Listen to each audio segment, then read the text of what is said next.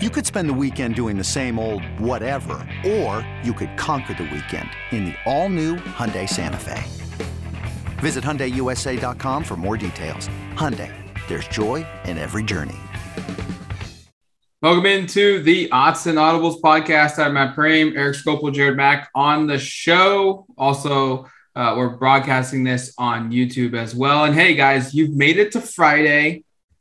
It is the last day before Oregon plays Fresno State to open up the 2021 football season. We've got our ultimate preview ahead of this football game, or if maybe you're listening to it a second time as you're in the Autzen Stadium parking lot getting your yourself ready for this game. Uh, exciting opportunity to get back into the stands, see the Ducks play with fans in attendance for the first time in over a year.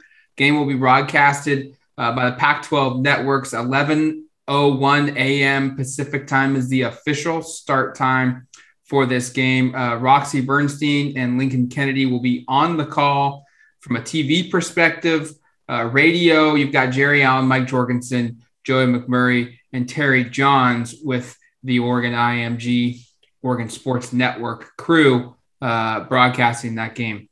Oregon coming off back to back Pac 12 championships. Uh, they are the number 11th ranked team in the country, uh, and they have won 12 straight at Autzen Stadium, the sixth active longest winning streak uh, in the country at home, and it, the program's longest at home since a 21 game win streak during 2008 to 2011. Uh, Fresno State comes into this game 1 0. They've got their first game under their belts already. They played UConn week zero of this football season. They won that one 45 to nothing. Uh, and it was an impressive game by the Bulldogs. Uh, the first time they've opened the season 1 0 since 2018.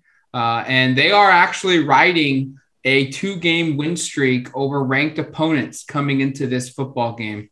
Uh, real quick, guys, Football's here. We are less than 24 hours away from kickoff, depending upon when you listen to this show.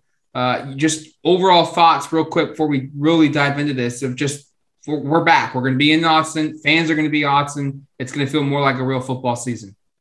I just can't wait to hear. The, I think I said this before. The thing I'm looking forward to the most is just a player is in the position to score and the crowd roars, or just the first time a big play is made. Because it was really weird last year being in there. We said it before without that. And and just the game day atmosphere of, of it not feeling like a I don't know like a zombie land and not feeling like it's a abandoned you know city out there. I mean, it was just really strange being there last year um, with nobody there, and it's going to be great to see a lot of people at Autzen Stadium. Obviously, I hope everybody stays safe and that there's nothing that comes from this from a health perspective. But man, God, it's going to be really awesome just to have that place packed, have it loud, and I know the players and uh, coaches have said a lot of things regarding that um, already this week. Yeah, no, I'm just ecstatic. The last time I watched a football game in person was in the Rose Bowl in 2019. I've gone to two baseball games this year, but this is just going to be unmatched. Yeah, it's going to be great to be back in Autzen Stadium and see all the fans, like Eric was saying, and just you know the the natural roars of the games, the boos. Every once in a while, the student section will throw something on the field. It's all just part of the environment, and I can't wait to be back.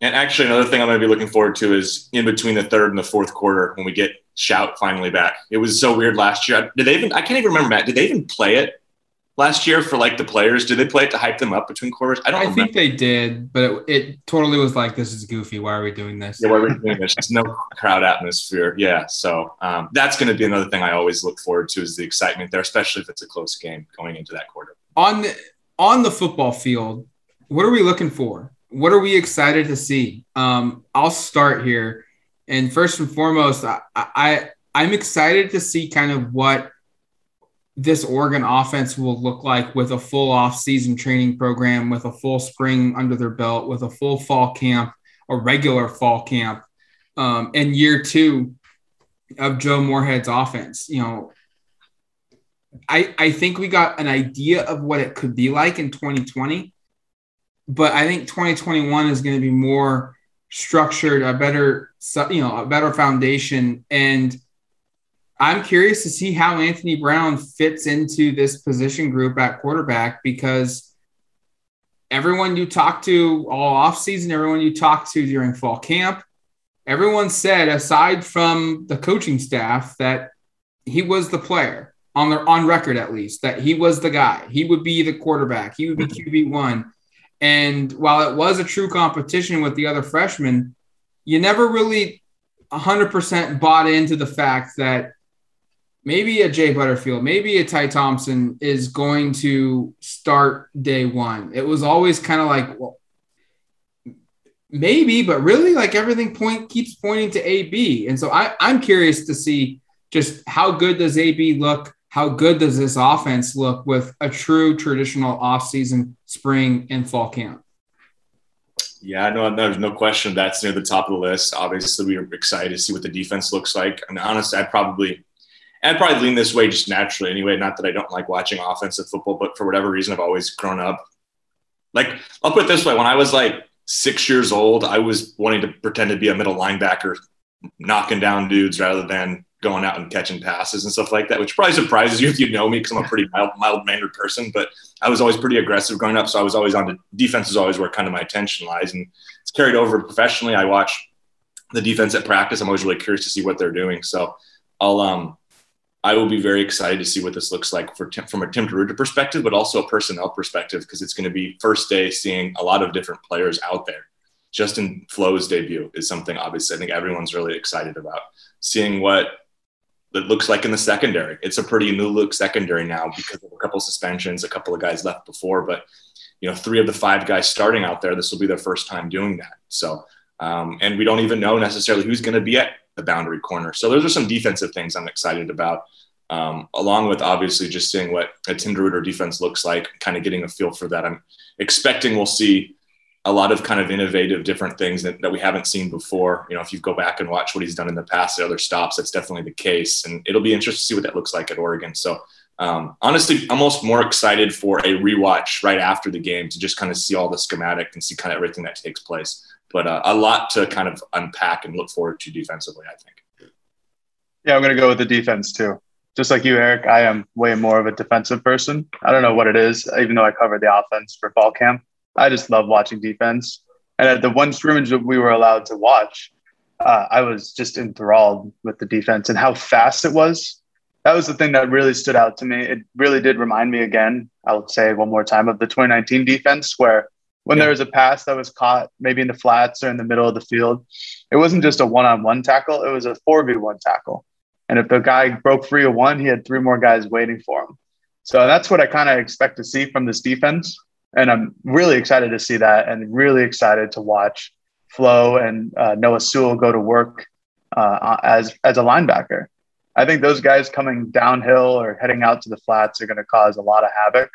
I'm very excited to watch that. And like Eric, like you said, just from a personnel perspective, I think it's going to be really interesting. And of course, seeing where Kayvon Thibodeaux lines up and how he rushes the passer is going to be interesting too. CJ Verdell at running back, uh, I think all of us are in agreement. It's probably going to be one of the guys that's the bell cow of this team, and it'll be curious to see just kind of how good he looks. Everyone says he's healthy. Will he be ready to go? Will he stay healthy for this first game to get himself ready for Ohio State?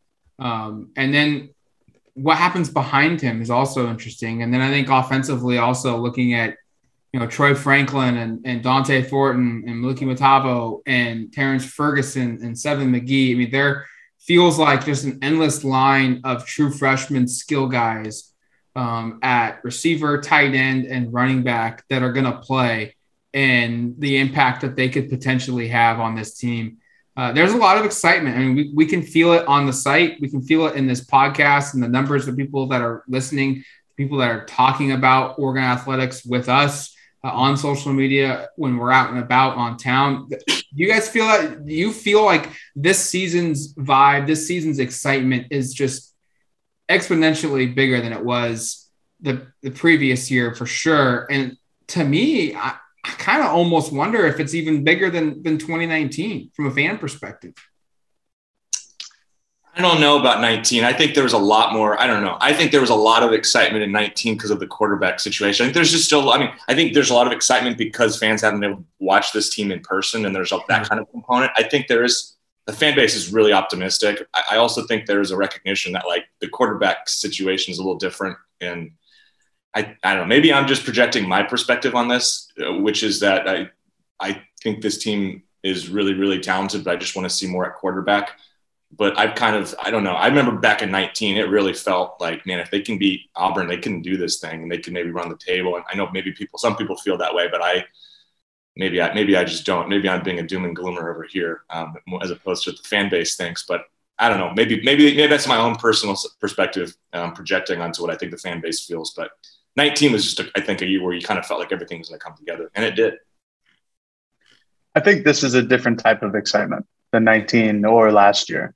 I think more so because it's something that hasn't happened yet. And that is this amount of elite freshman talent all playing at once. Good point. So you do look at like Noah Sewell, who played last year, obviously all seven games, but is still is still a freshman technically.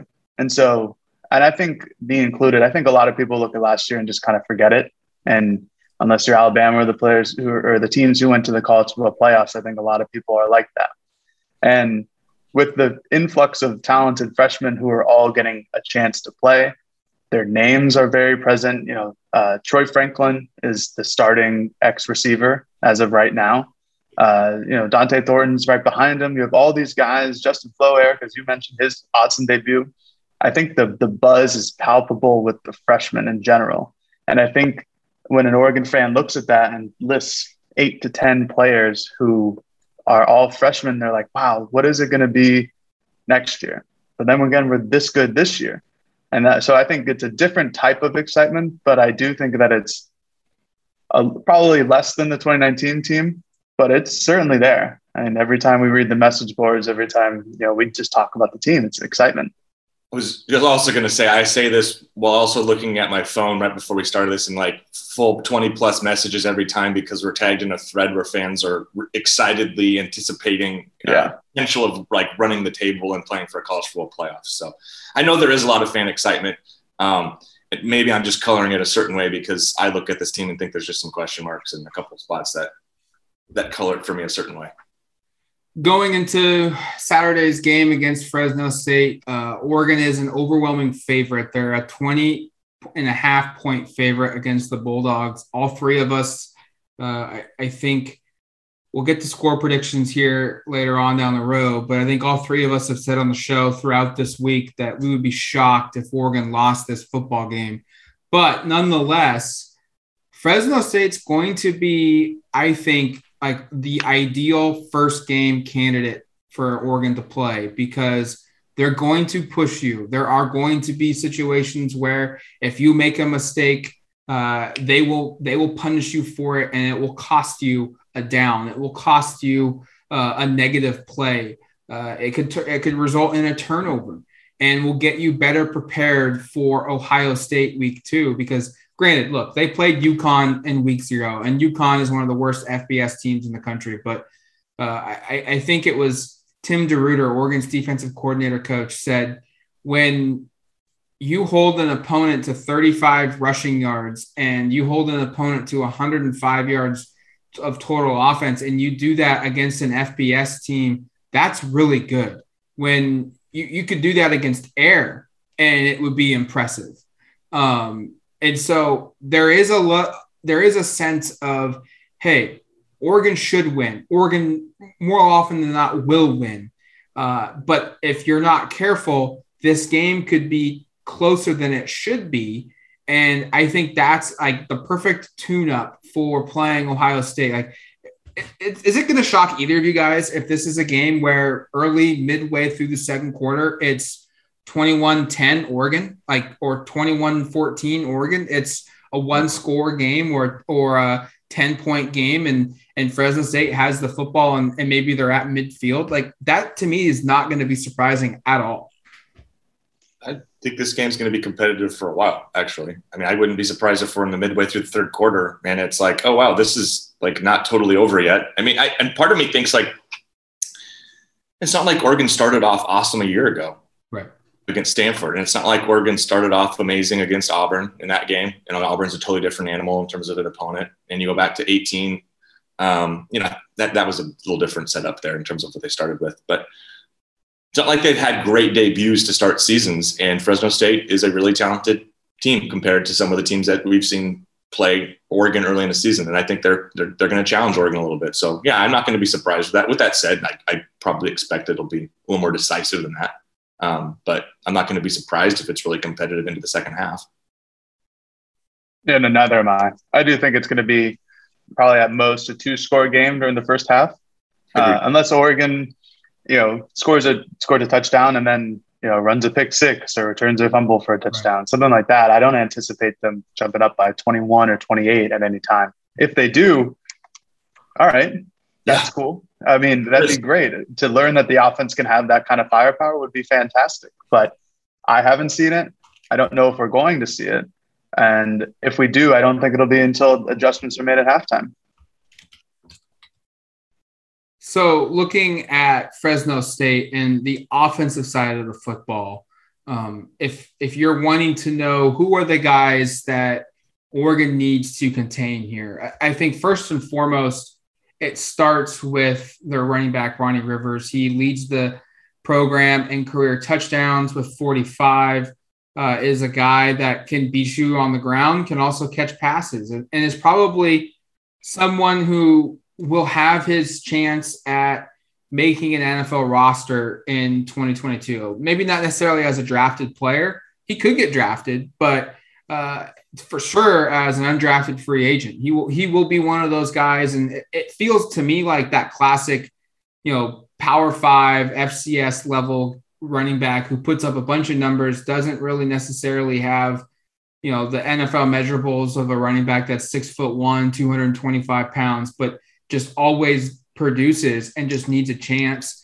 and finds his way onto an NFL roster. Um, that's kind of the storyline I feel like Ronnie Rivers' career is going to have. Does he actually get to the NFL? Who knows? But that feels like the typical, you know, comes out of nowhere type guy in the NFL that we always see. Um, he he's the for me he's the first focal point, and then Jake Haener at quarterback, a former player at Washington, was I think their starting quarterback for a little bit.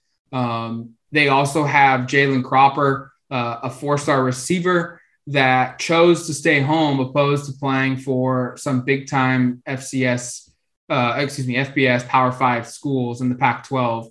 Um, and then Ty Jones, a receiver who also happened to play at Washington.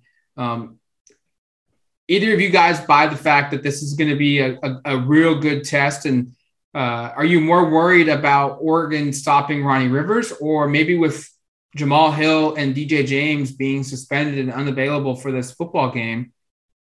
The, the talent at receiver and the inexperience in Oregon's secondary could make up for an interesting, you know, combo there. I'm going to kind of backpack off of what Jackson Moore, the Fresno State insider we spoke with earlier, said that I think this comes down to the passing game for Fresno State. I'm actually not, not that I'm not worried about Rivers, but look at him, his career. I mean, he's not somebody who's ever run for more than 600 yards in a season, I don't think. Um, so from a run game perspective, I think last year he was on pace to do much better than that, but it was a short season. And, and that's obviously the most recent season. Um, so he showed more production there, but this is not somebody who's like you look at his career and it's chock full of 100, 200 yard rushing games. Um, he does a lot of his damage in the passing game, which is again, like I almost kind of think you look at Fresno State and you think of short passes as being a big part of what they're going to do running the football. So Rivers is a big component. I think you have to be very aware of him as a home run threat out of the backfield as a pass catcher. But I think you really want to be aware of Jake Haener. Like if they can get after Jake Haener and make his day difficult, like that, like if you have a key to the game for me, I know we're gonna have a key to the game. We'll have key to the game stories on the site on duckterritory.com. You can go check those out. Probably up by the time you listen to this, they just haven't been written yet. Um, but like a big key for me is like Oregon getting after the passer, forcing forcing it to be difficult for Jake Haener, not making it easy, not allowing him to sit back there and make go through his progression and find his receivers. Because as you say, he has some talent. Um, I think they can do that. They'll be pretty in a good spot to win. Am I overly concerned with the wide receiver talent at Fresno State? Probably not. At the same time, this is not like traditional opening game, smaller school wide receivers. This is Ty Jones. These are two guys who are four star recruits that had offers from most of the conference um, that have at least produced at a decent level so far. I think Cropper's somebody who's who probably like if, if, there's a guy who I think you really want to know, it might actually be Jalen Cropper rather than I don't know Ronnie Rivers. Yeah, I agree. I I don't anticipate Ronnie Rivers having too much of an impact in the running game, like you said, Eric. I think Oregon's physicality, talent, and size up front will have their honestly will be able to handle anything that Fresno State throws on the offensive line. Um, it is all about getting to Haener, forcing him into rush passes, and hopefully having him make bad decisions. Uh, I feel okay that Mykael Wright is going to be on uh, Jalen Cropper most of the night or day, excuse me, uh, and right in the morning, I guess. But I, I, feel good about that. I mean, Mykael Wright's one of the best cornerbacks in the country. It's one of the best in the conference. You know, that's a good start, but obviously, you know, it takes a full team to cover everybody. Um, but I think the pass rush is going to get there for most of the day. Uh, we're still unclear on how healthy the Fresno State offensive line is, considering that three quarters of them all cramped and left the game last Saturday. So that'll be something to keep an eye on. It won't be that hot, obviously, in Eugene as it was in Fresno last week, but it'll be. I think Oregon's defensive line will be enough and get enough pressure with Tim DeRuyter's scheme to to really make Jake Haener's day not so fun. Those linemen have enough time to drink some water, though. It's been about a week, so hopefully I hope so. They're hydrated. I hope. Let's Cross our fingers. Defensively, Fresno State was terrific against UConn, but it's also UConn. Um, that being said, they got 10 tackles for loss in that football game. They had four sacks in that football game. And their defensive line, when I look at it, and you look at group of five teams playing power five teams, I want to see older guys. I want to see guys that have been in the program three, four, five years. Um, and in this instance, you know, Fresno State's going to have some sixth year guys along the defensive line. And you know, I, I certainly don't think their depth is up to par with what Oregon has along the D line, but I, I do think you have to at least respect what they have because, from a starter standpoint, um, they've got some serious beef. They're going to start a 4 3 defense. Um, they're going to have two guys at defensive tackle that are both over 310 pounds. Uh, their edge players are going to be right at 250. And then they're going to have a couple linebackers uh, that are in that 240 range. And so I, I look at them and think this is a group that that's probably going to have some size up front. That's going to be a, a good test, one that Oregon should pass. Uh, but Oregon's offensive line will be challenged here, and, and how clean of a pocket that Oregon's offensive line can can create for Anthony Brown will probably dictate how explosive Oregon's offense is in in week one. Fresno State was third last year in sacks nationally. David Perales was an all conference player. I think if you were to project his stats over a 12 game season, it would be like a 20 tackle for loss, 10 sack season. To put that in perspective, that's that's pretty good. That's that's pretty damn good, actually. It's almost all American level. I mean, and, and he was. I don't think he was quite looked at as an all American, but he was looked at as an all conference guy and a really really good player. So that's a, a name to know um, up front. In general, I think again, like I said on offense, I, I, really think this game comes down to trench warfare. I mean, I know that that is all too common. The thing you say, we'll be saying something much different next week when Oregon plays Ohio State because I think that game is going to be determined on the perimeter. Look at Ohio State's receivers. We won't get there until next week, though. Um, but this week, I really think it's it's all about the trenches. It's can Oregon's defensive front dominate, force Fresno State to win with Jake Haener's arm, make it difficult for him to win with his arm because of their ability to get to him. And then on the other side, it's it's you know can can you run the football? Can you dominate the line of scrimmage? I think Oregon will do that, and I, I think that's really going to be the difference here. And that's part of why I think actually because I think some of Fresno State's strengths are in theory aligned with some of Oregon's strengths, especially when Oregon's on offense. That's why I think this game will be not one where Oregon dominates right right away, where they jump out to a big lead. Because I do think that defensive front for Fresno State is going to cause some problems early, and maybe like Jared said, requires some adjustments at halftime. Yeah, I mean, this is totally a battle of the trenches game.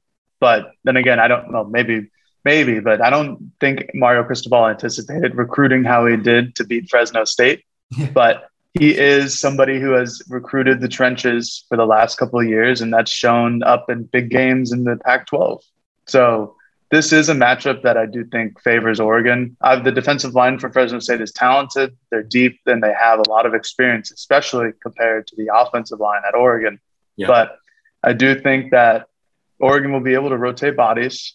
They have depth at the offensive line. So if one if one group of five, if the starting group of five isn't really working, they can always realign and say, okay, we're going to go with a bulkier group, a lighter group, something like that and try to spread them out and get those big defensive tackles moving side to side rather than, rather than north to south. So I think this will be an interesting matchup for Oregon's offensive line. But if CJ Verdell, if in the first quarter, if he gets 30, 40 yards, I think that could be a huge uh, indicator of how the game will go. Let's real quick before we kind of get into some of our game predictions, let's discuss um, some quick keys to the football game here.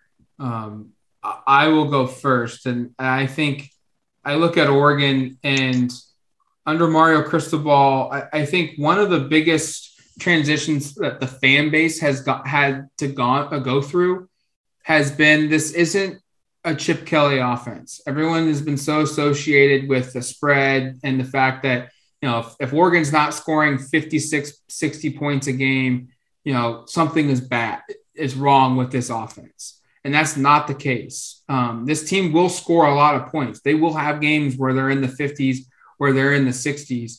But the heart of Mario Cristobal's program is physicality and just wearing out its opponent. So by the fourth quarter, that team just doesn't want to stick with Oregon in the trenches, like Eric mentioned. You know, dominate the interior uh, of both sides of the football. And for me, though, I, I think what elevates this program to that next level is if they can keep that mentality of dominating the line of scrimmage on both sides of the football and then at the same time have some of these explosion plays show up because we haven't seen a lot of for Oregon we haven't seen a lot of like 30 40 50 yard runs or or you know 30 40 50 yard plays from the offensive side of the football. I'd love to see Oregon um, go out where they get a drive early on in this football game, and this is where my key starts: is finish your drives. That we talked about that in the in the scrimmage uh, a couple times with, with Joe Moorhead. You know, being able to finish drives. Go out and put together a couple drives early on where maybe you go the length of the field and it's seven yards, eight yards, nine yards, seven yards, 10 yards, and then you break one for for 35 yards or what have you for for the touchdown kind of gives you best of both worlds so i'm looking at it as finish your drives and have these drives be very physical and take up the length of the football field that you're given uh, because if you do that a couple times in a row fresno state will buckle and they won't be able to handle the, the, the rest of the game i think it's a key this is a key probably anytime a more talented team faces a less talented team, which happens a lot in college football. But that's just don't turn the ball over, protect the football, don't make mistakes, mm-hmm. don't give the other team an opportunity to, you know, even out the talent disparity because of you know mistakes that don't relate to that talent disparity, right? I mean, if if if, the, if Oregon doesn't do anything they shouldn't do, I'm pretty confident over the course of a game where you play, you know, a couple hundred plays or 150, 160, 170 plays that Oregon's athletes are going to win enough of those snaps that they're going to win the football game and do so decisively.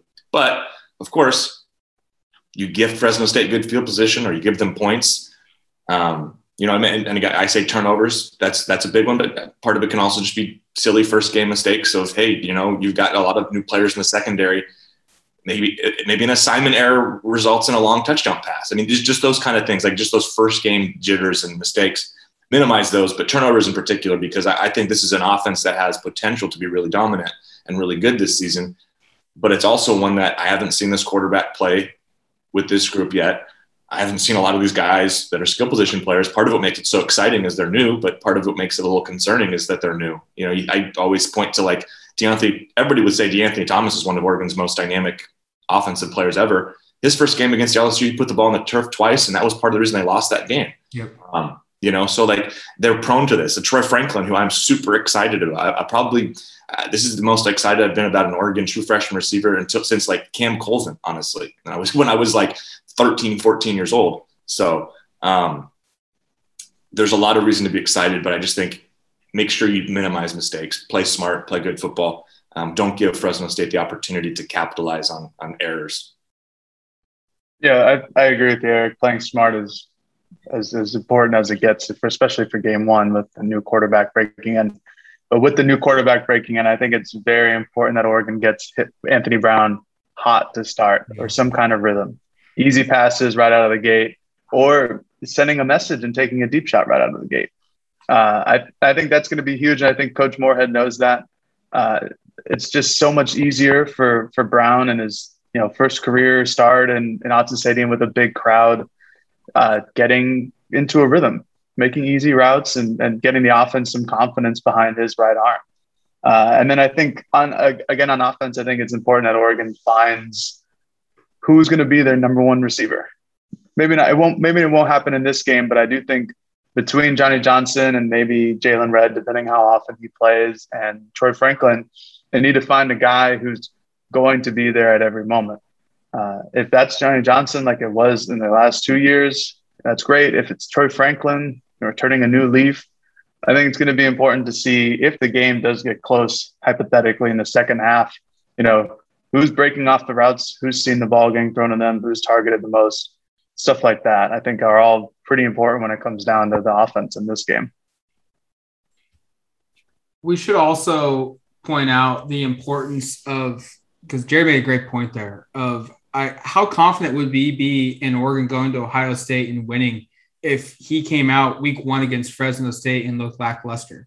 Like, we're already expecting Oregon to lose that game. And if he looks average against Fresno State, um, that would be a, a, cause for concern. On the flip side, if he comes out and is dominant against Fresno State, that could really give Oregon some serious momentum going into that Ohio State game week two. Um, let's shift over to game predictions now. Um, Eric, let's let's have you start things off uh, with an offensive team prediction. We'll run through these offensive team prediction, an offensive individual prediction, a defensive team prediction, and then a defensive individual prediction. Uh, why don't you just give your offensive team one first, and we'll we'll give ours, and, and we'll run down the list here.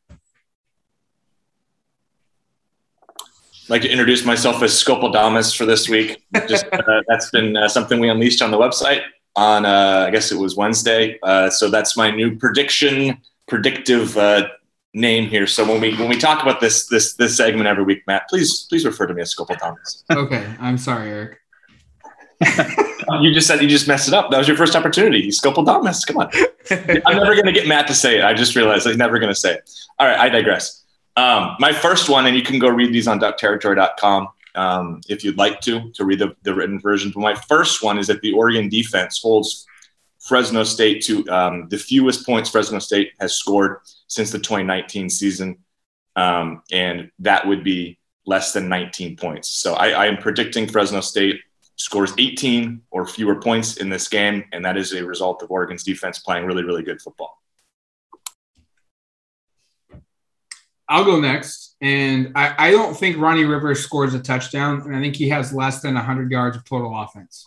I think I think Oregon is going to dominate the line of scrimmage here. Oregon's linebackers are going to be physical and yet athletic enough to cover him in space and they are going to make Fresno State become a one dimensional football team and have to throw the football to try and even keep this game uh, within arm's reach. And so I, I, think Ronnie Rivers will be a guy that, that stays under the 100 all purpose yards and does not score a touchdown in this football game.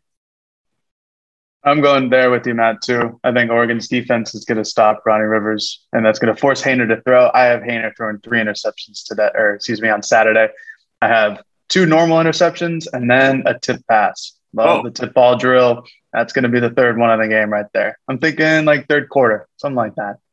The specificity, Jared, is amazing. That you're not only calling a shot with the picks, you're, you're giving us a, a play-by-play of how they're going to happen. That's that's next level. There's a, if there's a third quarter tip drill interception, man, you really are becoming Scopeldamus. I might have to send the title your we can switch it up for a day. How about that? Works for me.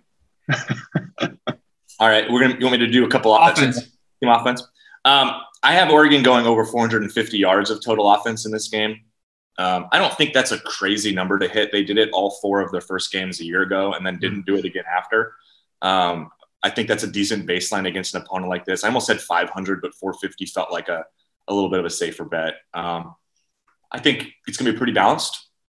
I think probably 200 yards plus passing, 200 plus yards rushing, and whatever the difference is there to get to 450 is whatever it is. Um, but I'm expecting a pretty balanced offensive attack. I don't think Fresno State's going to be good enough defensively, either stopping the run or stopping the pass, that Oregon will will really be one sided or will have to focus on one one part of it. And again, I think the way the game plays out will allow um, Oregon to run through its playbook in its entirety and, and, not have to be, you know, frantically trying to you know, throw the ball late to come back to win. Um, I think they can be pretty balanced. I think that the, the, the game plan and the, and the game script is going to play out that way. I've got Oregon's offense being extremely balanced and they finished this football game having six guys score touchdowns. Um, seven guys end up scoring points in this game. I think a field goal, um, obviously PATs happen. A field goal is a possibility as well. But I, I think we're going to see a very well balanced attack. It's not going to be one or two guys doing all the damage from a scoring standpoint. Um, it's going to be spread out pretty well. I think between running backs, receivers, and tight ends, I, I, I think we'll see a, a, an offense where it's like, wow, like there maybe wasn't one guy who was just purely dominant and he'd be looked at as one of the best three offensive players in the country for week one. But every single guy out there that does something basically had a really solid football game for this for this Oregon team. I'm with you, Eric, too, and they go over 450 for total total yardage.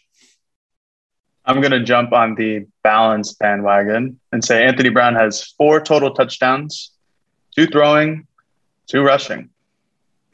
So I, I, I have a I have confidence this year that Joe Moorhead is going to really try to run Anthony Brown. And I'm not saying he's going to get you know 15, 20 attempts a game, but he's going to. I think he'll sit somewhere comfortably between seven and 10 attempts.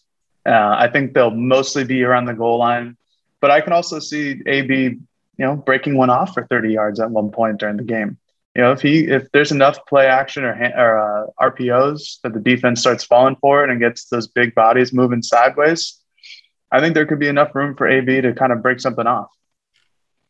Jared, are you making two offensive individual predictions this week? Maybe.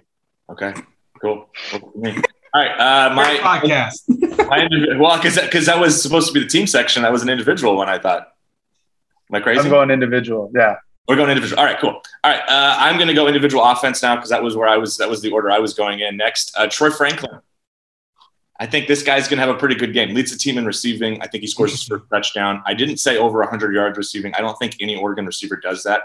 Um, we talked about earlier in the week, and I think it's going to be the way it plays out. Where there's so much depth at receiver that there's not going to be a guy who's like 10 catches, 180 yards like Dillon Mitchell was a couple years ago. Or like, you know, there's these huge monster games that might happen just if a guy gets hot or or maybe someone does develop into that. But my my feeling, especially early, is you're going to see it be pretty balanced. So Franklin leads the team in receptions, gets in the end zone for the first time, does not reach the 100 yard mark. No Oregon receiver does.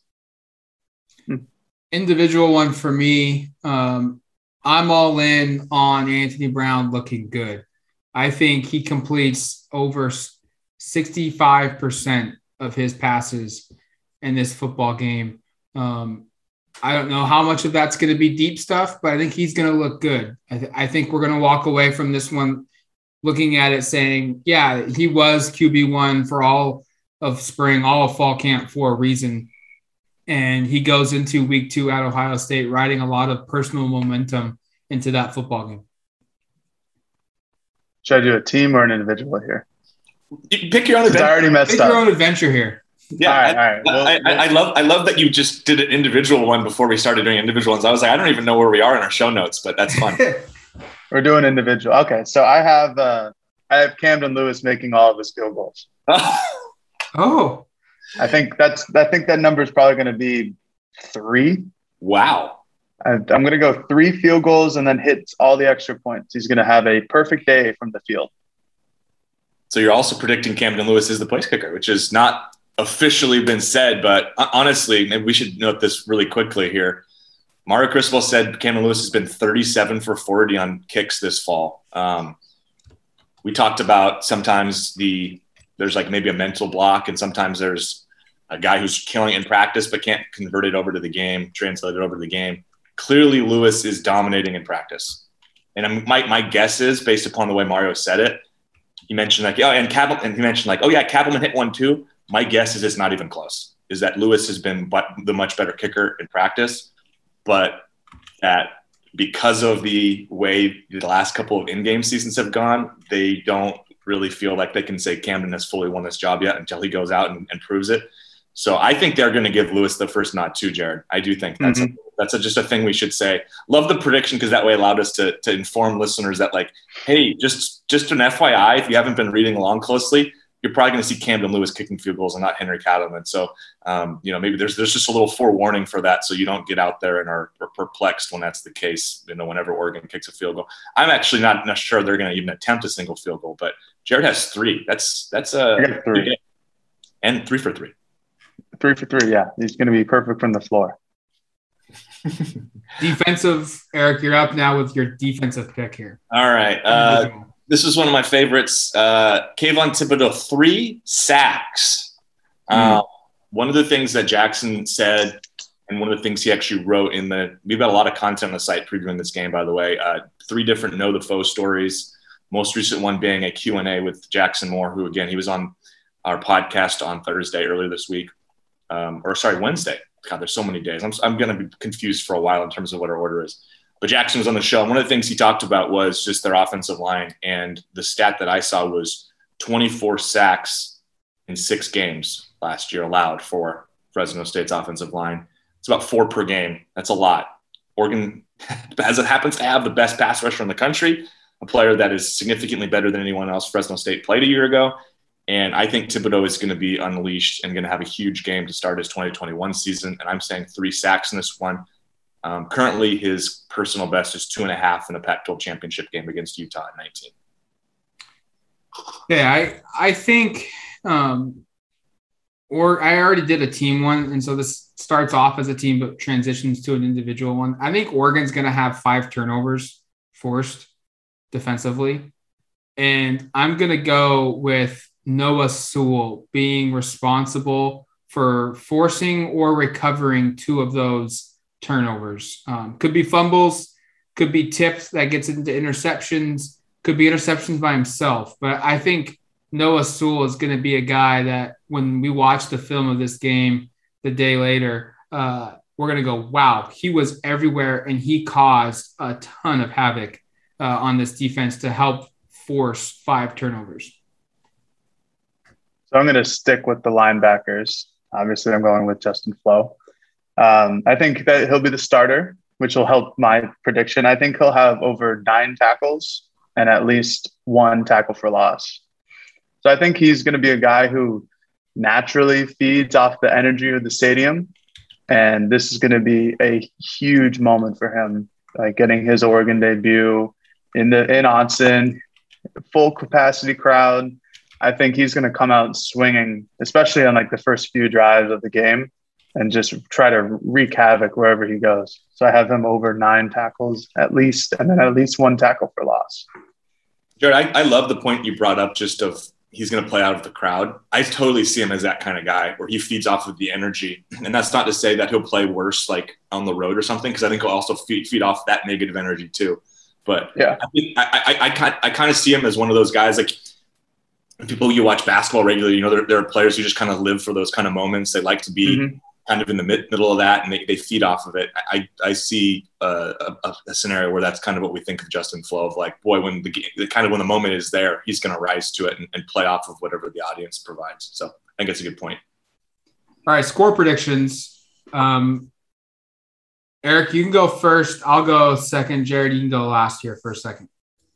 Works for me. All right. Well, I've already said less than 18 points in this game. I've already said on a previous podcast, I thought Oregon would score 38 points. So I'm going to make this pretty easy for myself. Go 38 17. It's a 21 point win. The spread last I saw was 20 and a half. So I have Oregon just covering the spread. Um, it might have moved, and maybe it does move to a place where it's a push or even it doesn't cover. But um, I like Oregon to win 38 17. I think it's a game that's competitive in the first half. I think Oregon's up, like we said earlier, maybe 10, maybe 11 points, something like that at half. Um, you know, I wouldn't be surprised if they're ahead 21 to 10, you know, something like that. And then the second half, they have a lot more success offensively. They figure some things out defensively and they pull away to a point where in the fourth quarter, we finally get to see who the first backup quarterback is, and it's Ty Thompson. Mm. I like that. I'll go next. And I'm a little more optimistic from a scoring standpoint than Eric is. Um, I'm on point with you though with points. I, I have Fresno State scoring 17 points in this football game. Um, and I don't think they get on the board until maybe late in the second quarter uh, of this football game. Um, I have Oregon. I said earlier they, they have six guys scoring touchdowns in this one. I have Oregon winning 49 to 17. They obviously cover the spread. Um, I do think though that one or two of those touchdowns get tacked on late um, when second strings have been put into the game. And um, so I, I, think Oregon's offense, first team offense, will probably score 35 points, maybe 42, somewhere around there. Um, and the first team defense will hold uh, Fresno State to right around seven. And then the backups get in. We finish up with a 49 17 outcome. Before Jared goes, Matt, who's the backup quarterback? The, who's the first quarterback besides Ty Brown? Thompson. Okay. Agreed. I have I have Oregon 44 to 24. So they don't cover. But I I, I kind of agree with you, Matt, where I think the, the first team defense will probably hold Fresno State to uh, probably 14 to 17 points. But once the second teams all come in, they might get they might score a few points more. But I do think that this will be a, an overall a very well-rounded performance from the Ducks. I think their offense will look good. Uh, obviously, their place kicking will look good based off my predictions, and uh, their defense, the the front seven is going to get after it against Fresno State. Uh, and to answer the backup quarterback question, we are going with Robbie Ashford. Ooh, wow! Going, going away from the the consensus here, I like it. Not a consensus really like pick. It. Not the consensus pick. All right, I like it, Jared. And I also like the fact that your uh, your your game predictions kind of added up to your total score. That I was worried you were going to give us a score that couldn't include three field goals, but you nailed it. Step, you know, we we we can do math here. Sometimes, sometimes. This is a pro math podcast. Pro, pro math, yes. All right, that's going to do it for us here on the Odds and Audibles podcast. All three of us are in agreement that Oregon will win this one all three of us are in agreement that they are going to uh, cover the spread. Um, and that's right, right? Well, Jared, Jared had the knock. Uh, oh, that's right. I got I got Math is hard. Math is yeah. hard. Yeah, it's a pro math podcast. Pro math. uh, all three of us have Oregon winning, but Jared is the only one that does not think they cover the spread. Eric and I think they do. Uh, Coverage on duckterritory.com will be throughout Friday and all day Saturday into Sunday. Hopefully, you guys uh, check out the post game podcast. We'll be having that go live at some point. We haven't quite figured out yet the plan um, because of COVID. We uh, are only allowed into the stadium for so long. We have to wear masks, and it's kind of a complicated area of, of getting a podcast recorded uh, and the audio being perfect because um, we want the audio to be the best it can possibly be. So it might be a case where it comes out a little bit later than normal because we have to get home and record the show. But nonetheless, we will be doing a, a post game podcast as well. So look for that to come out Saturday night, maybe Sunday morning, depending on where you are. Until then, you've been listening to the Odds and Audibles podcast. Talk to you later, folks. Peace. It's the NFL offseason, but on Pick Six, part of the CBS Sports Podcast Network, the football season never stops. Host Will Brinson, John Breech, and Tyler Sullivan are joined by analysts like Brady Quinn, Leger Douzable, Katie Mox, and RJ White to keep you in the loop on everything happening around the league. Whether it's free agents signing with new teams, the all important NFL draft, or schedule release day, Pick Six has you covered. As the face of the league changes with every team move and player pickup this spring, Pick Six is a must listen. Download and follow on Apple Podcasts, Spotify, the Odyssey app, and anywhere podcasts are found.